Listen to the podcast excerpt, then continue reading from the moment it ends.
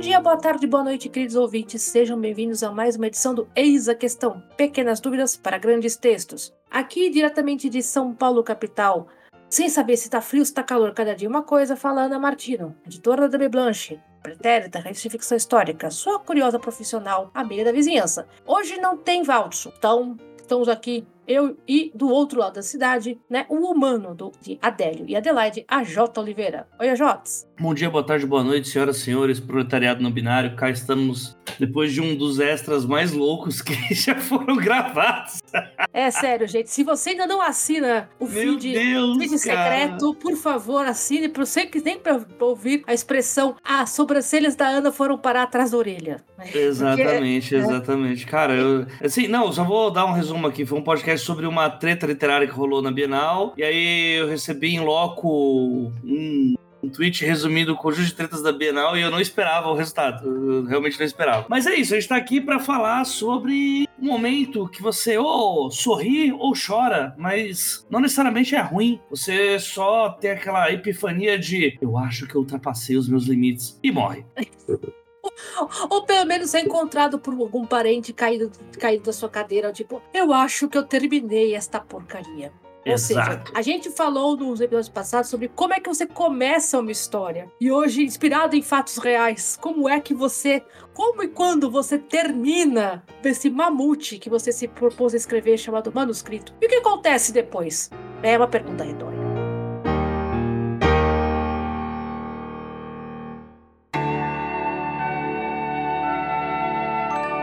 Escrever ou comer? Eis a questão.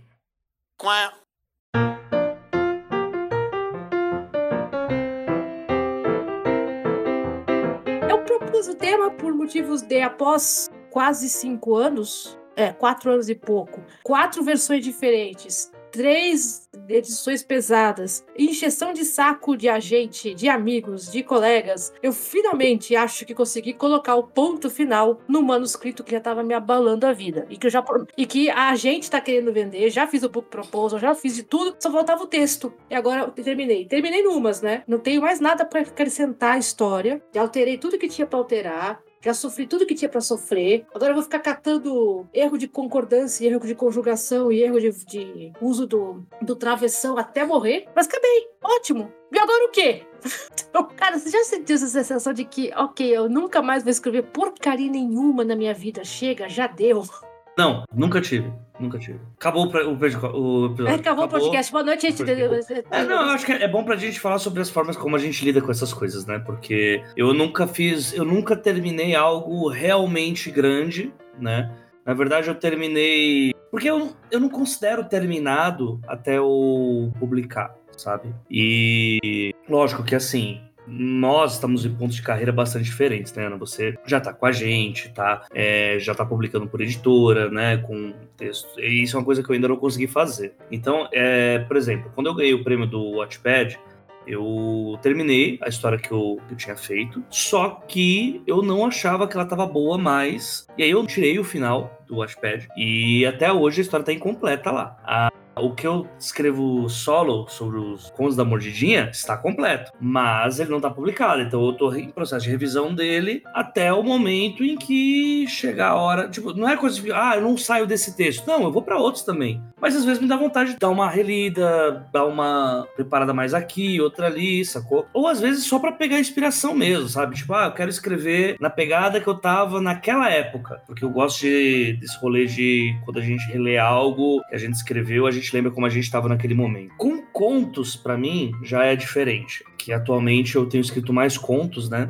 Pra contos, eu. Assim que eu termino, eu jogo pra todo mundo ler. Leiam, pelo amor de Deus, lê essa porra, lê essa porra. Leia que eu quero saber se essa, essa merda presta. Parece, é, é com esses termos mesmo que ele aborda a gente. Eu preciso que ler esta merda, calma, a gente vai ler. É, vê esse lixo aí, vê essa porra aí se tá prestando. Depois que vai, aí eu, tipo, eu fico de boa, não fico numa de nunca mais eu vou escrever. Só que eu acho que isso tem a ver também com como que eu tô me tornando escritor, sabe? Porque eu termino de escrever escrever algo, eu não tenho uma rotina diária de escrita. Mas atualmente eu tenho ido muito naquela de, ah, eu escrevi um conto aqui, daqui a uma semana, duas, eu vou escrever, vou sentar e vou escrever outro, e em dois dias, três dias eu já acabo de escrever. E aí, às vezes, nesse intervalo, eu pego os textos que já estão completos e vou dando uma desbaratinada. Provavelmente, depois que eu começar a publicar, isso vai mudar, porque aí eu vou exigir mais de mim. Mas eu não, eu realmente não sei que sentimento doido é esse que você sente, não. Ah, cara, aqui o esquema é meio diferente, né?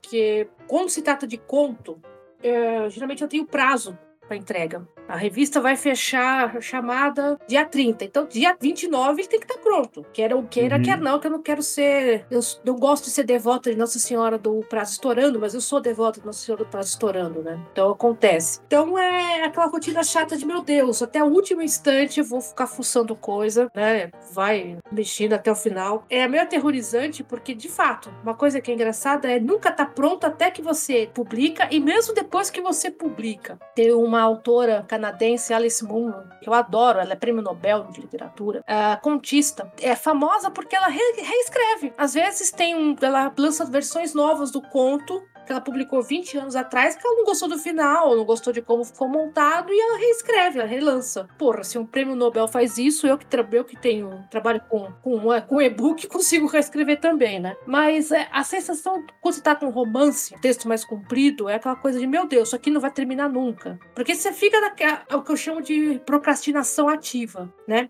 Enquanto você está consertando, enquanto você está editando, você está evitando o momento né, da verdade, que é aquele lá que você vai botar o ponto final, vai fechar o arquivo, vai ter uma crise de choro, de exaustão. Ok, agora, agora não é, agora não depende mais de mim. Agora tem que mandar para as outras pessoas lerem, ver o que, que elas vão achar. Dá cara, o famoso momento que você dá a cara tapa. Então é um, é um momento que você precisa parar de, de revisar. Chega a hora que você fala, gente, não tem mais o que arrumar, uhum. né? Embora é que nem aparelho no dente, né? Sempre vai estar tá torto. Mesmo que você continue usando aparelho 100 anos, eu, né, Total, não conserta. Não, concordo demais com isso. Até a forma que eu uso para parar de mexer no texto é publicar ele. Depois que publica, eu não mexo mais no texto. Olha, eu tenho. Eu, eu confesso que eu tô, às vezes eu fico tentada. Por exemplo, o primeiro livro que saiu pela DB é de 2016. Inclusive, faz aniversário agora, dia 16. Aí, a editora faz aniversário, vai sete anos. E a Ana, que escreveu aquele texto em 2016, que publicou em 2016, porque o texto foi escrito em 2015, é, não é mais esta Ana que vos fala agora. Então eu, leio aquilo, falo algumas outras coisas eu falo, pô, bem sacado. Outras eu falo, PQP, onde é que eu tava com a cabeça? Que porcaria! Meu Deus. Dava para ficar melhor isso aqui, sabe? Você tem umas crises, mas de, de terror, né? Mas tá tá terminado. Aquele, aquele momento do tempo tá terminado, né? É, é um pedaço do que a gente era mesmo. Você falou, eu concordo. Como a gente tava quando eu leio aquilo lá, eu falo assim, cara, tava desesperada, hein? Né? Escrevendo uma história que no, de fantasia, trancada no, numa redação que não tinha uma missa numa planta de plástico por perto. Mas é, é, é, é aterrador. Então, como é que você. A primeira coisa que eu tenho que falar assim pro, pros nossos jovens autores é: olha, você vai revisar até cinco minutos antes do livro subir pra gráfica, barra, entrar no ar pelo Wattpad, Tapas, KDP. E segunda coisa, e essa eu aprendi com trabalhando em jornal e revista. Vai passar erro. Ah, Você com pode... certeza. Nossa, vai passar erro. Vai passar erro. Você pode ter mandado para cinco revisores diferentes, três preparadores e dois uhum. padres para benzer. Vai passar erro. Exato. A gente em redação chamava isso de saci. É porque que, foi tipo, o Saci quem colocou lá, não foi? Porque foi, é porque tá escondido, o filho da mãe. Aí de repente você apertou o enter para entrar no KDP, entregou pra gráfica, tá escrito cachorro com, com um X. Esse é, é meu texto, esse. É eu acho legal quando eu vejo, esse papo assim sobre quando que é hora de parar, né? Quando é hora de parar de escrever. Eu, eu real, eu não, eu não acho que tem uma hora de parar, mas também não tem uma hora de continuar, sabe? Eu acho que tudo vai depender de qual fase que tá teu texto e qual que tá sendo o seu objetivo naquele momento, sabe? Porque assim, eu continuo revisando o Conde da Mordidinha porque, tipo, faz um tempo que eu não pego ele, na verdade, né? E aí eu tô com frila, eu tenho que fazer, né? Então, só vou poder trabalhar depois do frila. Mas aí, você chega naquela semana e conversa com a editora a editora fala, quero teu texto. Sim. Aí você fala, opa, tá, me dá dois meses. E aí eu vou lá e reviso de novo. E mando. Se não tiver uma resposta, fala, pô, mas ainda tem coisa que tá faltando, que não tá redondinho, sabe? E aí quando eu falo redondinho, não é sem nenhum erro, é está funcionando, sabe? Está funcionando a proposta. Aí eu continuo. Aí eu paro. Agora, enquanto for. Porque eu acho que pelo menos comigo rola isso. Quando chega no final do texto, você sabe, isso aqui tá estruturado bem, tipo, não tem buraco. Aí o resto é só estético. A parte, para mim, acho que dá para dizer que a minha luta é mais para revisar para não ter esses buracos. A parte estética eu já não, apesar de ser algo que eu me importo muito no processo de escrita, mas eu não tento deixar o texto poeticamente perfeito, esteticamente uh, machadiano. Não, isso daí jamais, pelo amor de Deus. Não, é, esse, esse tipo de revisão, ele é procrastinação ativa, sabe? Às vezes, escrever o que os, os angloparlantes chamam de purple prose, que é aquela coisa filigranada, cheia de metáforas e símiles. Cheia de frufru. Cheia de frufru. Não, não rola. Você tá enroscando. Para de enrolar, sabe? Mas os buracos é, é parte essencial. Quando você termina essa primeira versão, aí lá vamos nós, lá vai a Ana citar o livro do Stephen King de novo? Sim, né? Que ele tem o conselho clássico de deixa na gaveta por uma, uma estação do ano. E. Outros vezes, tempos, né? É outros, tempos. tempos. né? Não tinha Hoje rede dia... social na época do Stephen King falando isso. É, né? Tem dessas, que tem, tem uma aquela questão de, ah, precisa publicar, precisa publicar, precisa publicar, você tem que estar o tempo todo, blá, blá, blá, blá, blá, blá, blá, e o texto sofre um pouco com isso. Porque, de fato, se você deixar um mês na gaveta, quando você volta para ele, você vai ter aquela sua reação. Onde é que eu estava com a cabeça quando eu escrevi isso? É, é normal, é normal. Mas o tempo teve tempo de você esquecer o que você escreveu e você reler com, olho, com os olhos mais frescos. E aí você cata os buracos todos. E os buracos só aparecem quando você descansa. Eu estou, por exemplo, com outro manuscrito. Esse já está terminado há tempos, está rodando de, é, atrás de editora por aí no mundo. E eu mandei para um colega que não lê fantasia, né? Aliás, Ulisses, você está lendo? Você está nos ouvindo? Oi, né? Eu vou fazer propaganda do teu catarse no final do programa. E ele leu e falou assim: Nossa, eu achei muito legal, mas eu tô com uma dúvida aqui. E aí explicou uma, uma parte do enredo que, de fato, quando eu fui reler, falei: Cara, eu podia ter explicado essa porcaria aqui um pouco melhor mesmo, né? Então eu sei que se alguém comprar esse livro, para publicação, supondo eu que seja comprado por uma editora séria, né? Vai ter uma editora, um cara que vai fazer processo comigo e vai falar: olha, antes da gente publicar, né? É, eu preciso arrumar isto aqui, tá? Até o último instante vai ter arrumação. Então, mas é, a parte do descanso é importante. Você deixar no cantinho e deixar separado. Claro, se você tá fazendo para revista, aquela chamada, aquela que só tem duas semanas e você só resolver escrever o texto em 10, você vai ter que bancar sem descanso. Mas estamos falando aqui de coisas mais compridas.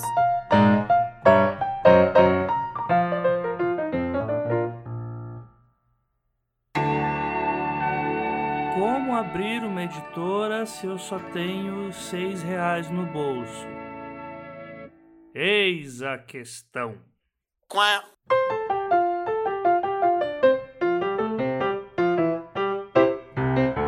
E esse puxou essa do, do Stephen King não tinha rede social. Você acha que a pressa para publicar estraga?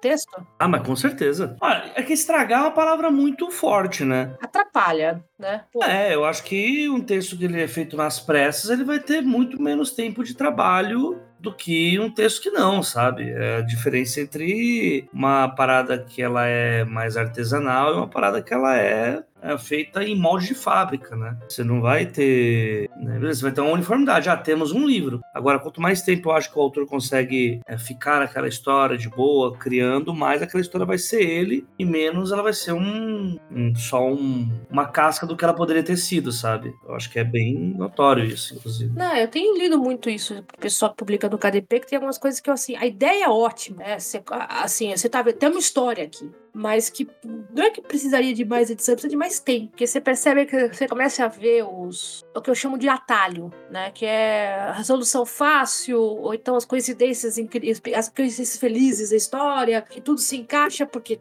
né? E você fala assim, OK, o atalho tá muito óbvio aqui, os personagens poderiam ser melhor desenvolvidos aqui. Não é uma questão da pessoa escrever bem ou escrever mal. A maioria das pessoas que eu pego para ler de KDP, né, de contos curtos, escreve bem mas a história merecia um pouco mais de tempo. Então, e ao mesmo tempo, conheço, vejo muitos livros em que a pessoa ficou tanto tempo em cima que parece que azedou um pouco.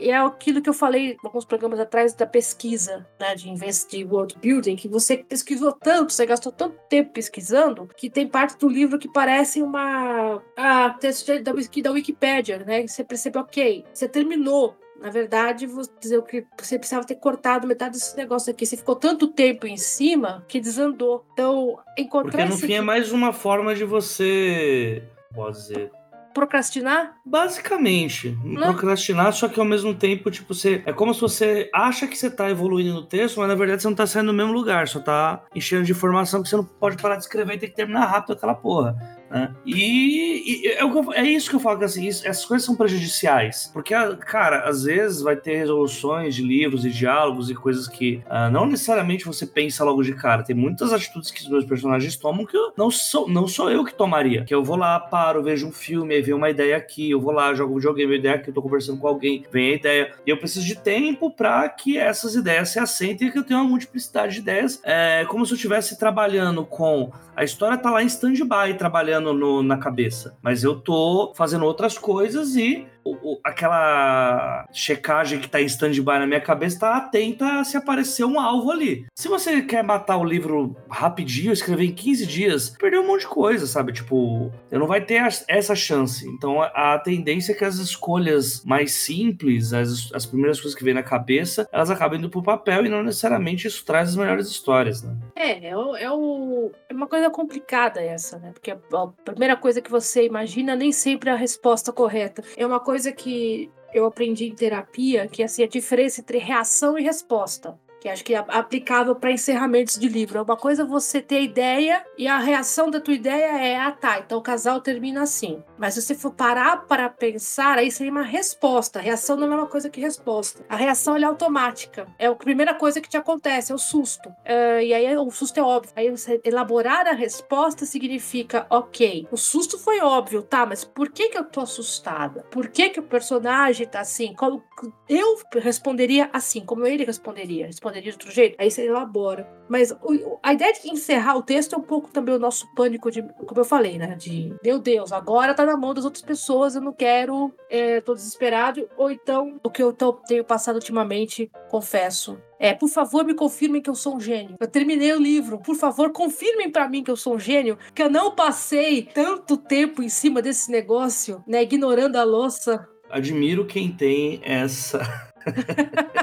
essa autoestima. Eu... Não, mas não é, nem ques- não é nem questão de autoestima, é tudo, todo autor, em certa maneira, quando vai termina o texto e manda pra alguém, alguém próximo ler, a resposta. a- a- o, a- o autor interno, né? O Antonegô eterno, interno, fala assim: confirma pra mim que eu não perdi meu tempo, que eu não fiquei ignorando louça da pia, que eu ignorei parentes, amigos. Que eu gastei horas da minha vida isso aqui, confirma que tá bom, pelo amor de Deus. Então, a primeira pessoa que vai ler quando terminar teu texto, você não quer que ela leia crítica, né? Essa quer que ela leia, por favor, confirma pra mim que isso aqui não é uma merda.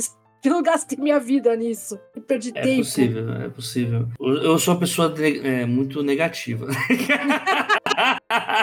Nós somos aqui o Azirafale e o Crowley. É, É, eu no sou uma pessoa podcast. extremamente negativa. Quando eu mando o texto, já falei, Ih, lá vai, lá vem. Lá vem merda. Vamos lá, né?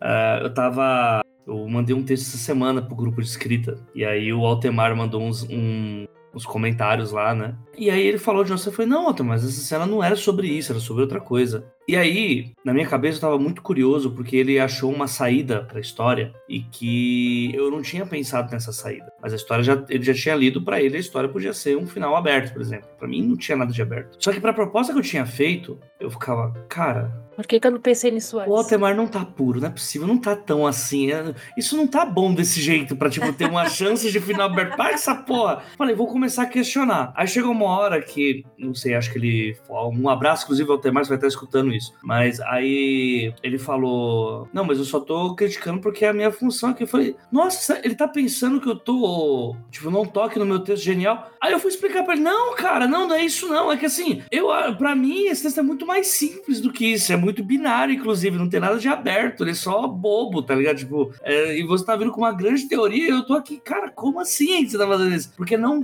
não entra na minha cabeça a hipótese de ter feito algo que pode ser multifacetado, por exemplo, que exige um empenho maior, sabe, pra esse tipo de coisa. Então, quase todos os meus textos, assim, eu vou nessa pegada, assim, e aí, isso aí, tá prestando? Saí já tá categoria iniciante? Já sou um. um saí das fraldas, tá ligado? Pra mim é mais ou menos isso, assim, não tem muito ó, esse que interno de. E aí, será que agora vai? Será que agora vai? Não, não tem. Ah, uma hora tem que ir. É sempre, ah, tá uma bosta mesmo, né? Vamos ver se dá pra salvar alguma coisa.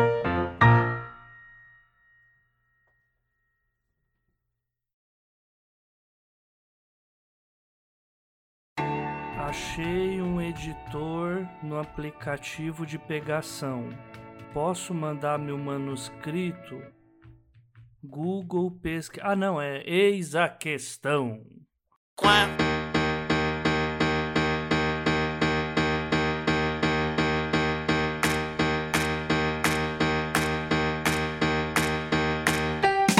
Coisa muito louca disso é que, como a gente fica muito tempo em cima do texto, dentro da nossa cabeça, que você fala de stand-by, que eu falo que é o, tá em segundo plano. Uhum. Uma, uma coisa que eu li, eu não lembro aonde foi, mas eu vou tentar achar depois a citação, é que a gente, a gente tenta escrever, editar o texto para parar de parecer que foi a gente que escreveu. E a ideia é que quanto mais você se afasta da porque você é justamente isso, a gente não consegue de que o texto presta fora da nossa cabeça. Né? Você acha que você tem capacidade de fazer um negócio com multifacetado? Ou, meu caso, ah, eu sou péssimo em fazer as pessoas chorarem. Eu gosto, eu gosto, de ser dramática, mas fica tão com cara de telenovela mexicana. Eu fico, acho horroroso. É, e aí, quando eu entrego o texto para as pessoas lerem, eu já tô esperando assim, putz, lá vão, eles vão ler e vão falar, meu Deus, eu queria ler novela mexicana, novela turca, eu ligava a televisão, não pedia para ler. E as pessoas falam, nossa, é, me emocionei, achei, ressoou bastante, lembrou muito a minha vida. Eu, mas eu, eu que escrevi esse negócio, não era para você estar tá reagindo desse jeito, não tá tão bom assim. Então a gente fica com aquela impressão de que a gente tá tentando escrever e editar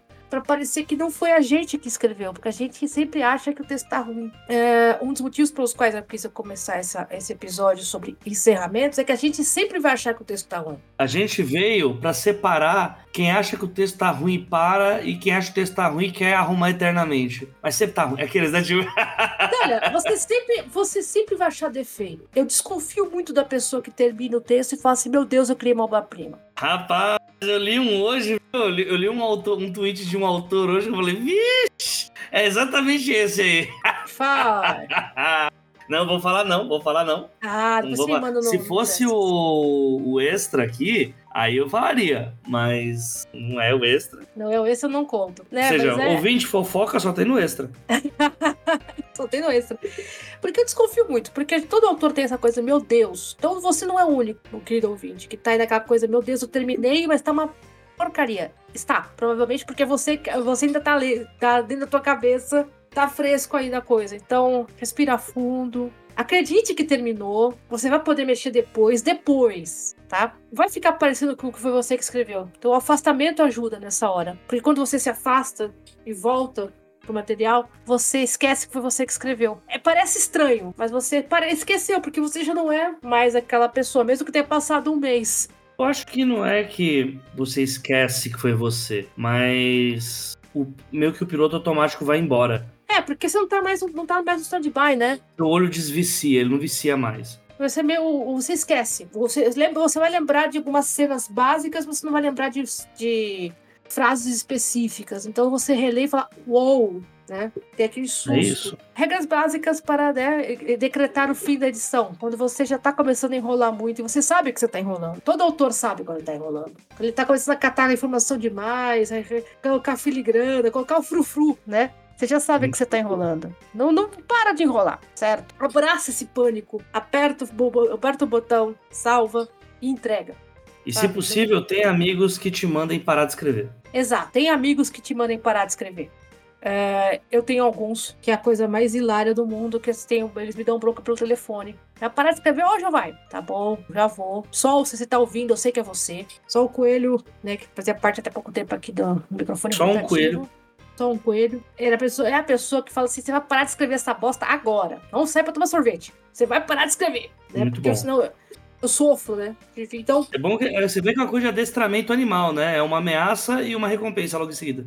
Exato. Eu nunca disse que eu era uma pessoa acima de, acima de recompensas, né? Especialmente recompensas alimentícias. Mas é uma, é uma coisa complicada, principalmente por um outro ponto também. E aí a gente volta na ideia da, da produção artesanal barra chão de fábrica, que quando você tá lá no meio do pântano do desespero, eu não vou terminar isso aqui nunca, e você olha para as pessoas ao redor e, ah, fulano tá publicando, ah, fulano acabou de lançar, ah, fulano tá com, tá com pré-venda, ah, fulano... E você fica, eu tenho que terminar isso aqui logo para alcançar, né, esses caras, alcançar público. É. E é uma porcaria, porque às vezes não tá pronto. Você vai ficar no pântano mais um tempo. Você precisa do pântano mais um tempo, mas hum, você tá no mas desespero. Aí é, Aí eu acho que vai para um outro tema, né? Se a gente. Que é essa coisa de se comparar ao outro, né? Eu acho que é natural isso acontecer, lógico, né? Mas é, eu lembro que lá no episódio 12 dos trabalhos, gravados oito anos atrás. Meu Deus! Conversando com o Rafael Montes e ele, ele meteu essa de que todo mundo todo mundo vê só o, o, as coisas que ele faz que dá certo, mas o tanto de merda que ele faz que dá errado Mas essas ninguém vê, porque também porque não é pra mostrar, né? Você, quando, tipo, você vê, ah, você tem, sei lá, 10 amigos, os 10 estão publicando e você não, tá ligado? Não, foi uma publicação cada um conseguiu fazer. E provavelmente eles erraram um monte de coisa e falharam num monte de coisa e você ainda vai falhar as suas, tá ligado? É, e nessa pressa toda, tem algumas histórias que você encerra mas não é para publicar. Porque você escreveu e ok, cara, isso aqui não, não presta pra publicar. Aí tenho... é um campo desconhecido para mim. É, cara, é, tem algumas coisas. Eu tenho aqui um monte de conto na caixa de, de rejeições. Aquele lá de, por... Aquele lá de pornô de lombriga lá que você fez? Esse não fui eu. Não. Esse eu acho que não fui eu. O das tarântulas, não de lombriga. Brincadeira.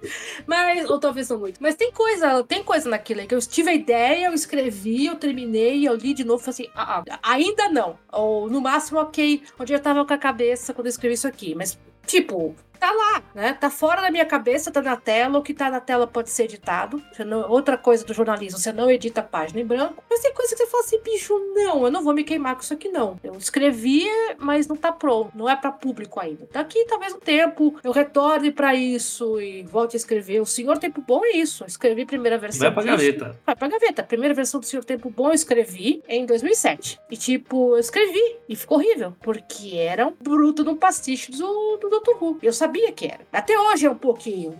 Né? Mas ficou na gaveta. Aí, tipo, 2019, 2018, 2019, eu, re, eu peguei de novo falei, nossa, 10 anos depois, daqui se salva o quê? Isso, isso, isso, isso. Reescrevi e foi, acabou sendo publicado. Então, uh, muitas vezes você escreve por escrever mesmo. É o esporte. Então, você vai, mesmo aquilo que você escreve por esporte por treino, você tem que terminar em algum momento. Não dá para você ficar com o trabalho aberto. Então é uma convocação aí para você, procrastinador profissional, né? Toma coragem para botar o ponto final, mesmo que seja para deixar na gaveta. Mas o que o Rafa Montes falou é verdade, cara. lembro muito aqui da Carol Kiovato falou que ela tem uns 10 romances e que todos na gaveta. Que escreveu para chegar no que foi publicado, tem 10 na gaveta. Então, muitas vezes esse esforço que a gente faz, que assim, não é pra gente, é treino. Ou, sei lá, para daqui a 50 anos os caras disputarem o manuscrito inédito, sabe? Os herdeiros venderem pra fazer, fazer grana, sabe? Fazer caixa. Sei lá. Tá bem que eu não vou ter herdeiro. Sobrinhos? Não, não, tem? Ninguém vai, vai, ninguém vai ter porra nenhuma, meu, não. Olha, cara, eu tenho, tenho o herdeiro direto das minhas dúvidas, o herdeiro das minhas dívidas, aí sei daqui a 60 não, anos. Não, dívida acho que não herda mais, tá? Acho que não herda mais dívida, não. Ainda bem, mas é o herdeiro das minhas dúvidas. Daqui a 60 anos, se quiser vender a juvenilha, né? Sonhar não paga imposto. Eu virar um autor de muito sucesso, doar tudo pro Partido Comunista. Tipo Jorge Amado? Só que não, bilionário. Caralho! Olha, manifestando. Manifestando. Agora vocês descobriram do que é o J. É de Jorge Amado. Aqueles, né? de Jorge. Ai, ai. Eu... Poucas pessoas sabem do que se trata. A J é Amado Jorge, porque Amado antes é o Jorge, Amado.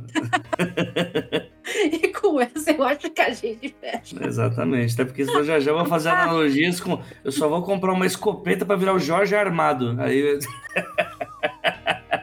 E vocês acham que esse troço é sério? É...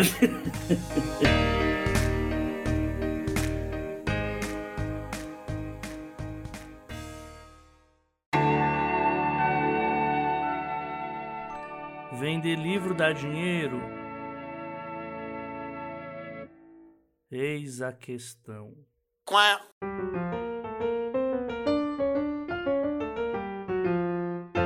Gente, eu prometi que ia fazer algumas divulgações antes da gente encerrar. A primeira delas é justamente do Um Só Coelho. Só o Coelho e Meio Mortari estão com pré-venda, né? De, vou até pegar aqui direito, que senão o sol me mata. Então, com livro novo, né? Inclusive, Meio está na na Bienal para divulgar né, o lançamento novo de Dragões de Vidro Não Podem Nadar está em pré-venda na Amazon. Então é uma fantasia rural, para quem dragões rurais, feiticeiras, partes do corpo feito de vidros e um assassinato suspeito e o coxinha, que é o melhor mascote já escritos. Então, venham pelos Dragon Boys, né? Que é uma fantasia rural, e fica pelo Coxinha, tá? Na pré-venda na Amazon. Dragões de vidro não podem nadar. Por favor, façam o favor de comprar. E o meu colega que leu o meu manuscrito sem não, não gostar muito de fantasia, fechou agora o livro dele no Catarse, já tá fechada a venda, é o Olimaia. Então, catarse.me barra Olimaia. Esse é o catarse recorrente dele. Ele é um autor de ficção policial e mistérios e faz lives com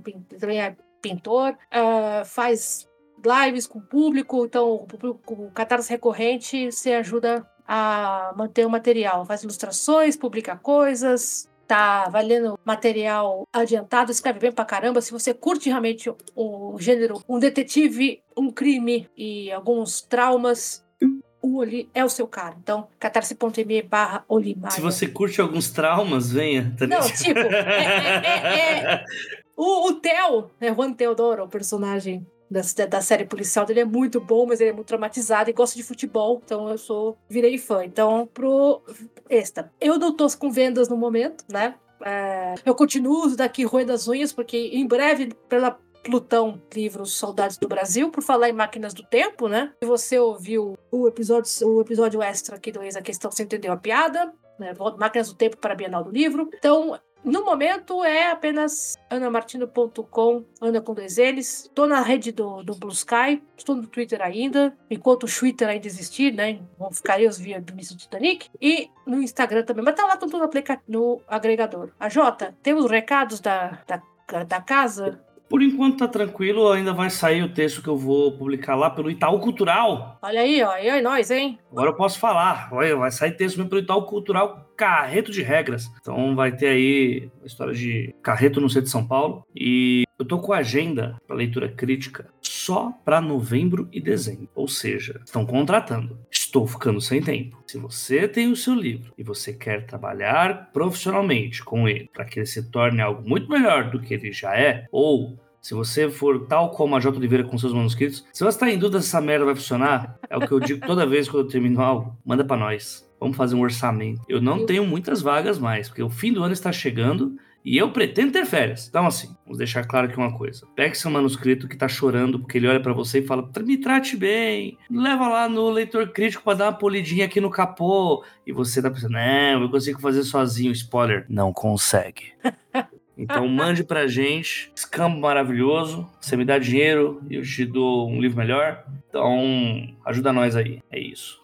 E é isso, gente. Como sempre, vocês contratam a Jota pelo mesmo e-mail da pauta e o mesmo e-mail do Pix do 12 que é os 12 trabalhos, arroba gmail.com, 12 número. Ah, se você está escutando isso pela Orelo, orelo.cc barra os 12 trabalhos, obrigada, ah, porque a Orelo paga paga nós para manter. E vamos espalhar a palavra, gente. Estamos aí com passo no clube de no clube de textos, né? Clube de escrita dos 12 trabalhos. Estamos juntando aí para mim para fazer episódio ao vivo. Venham ver os gatos do AJ e venham ver os meus pijamas, porque a gente costuma gravar à noite. Prometo, se a gente conseguir fechar uma sessão ao vivo, até põe um pijama ridículo para vocês observarem com toda a sua glória. Pijama ridículo. Pijama ridículo, tá gravado, né? Eu tenho alguns. Venham, né? Venham falar dos venham sugerir pautas, sugerir textos, venham propor patrocínio, é tudo no os12trabalhos@gmail.com. No mais, gente, obrigada pela, pela audiência e a gente se vê no próximo episódio. Tchau, tchau.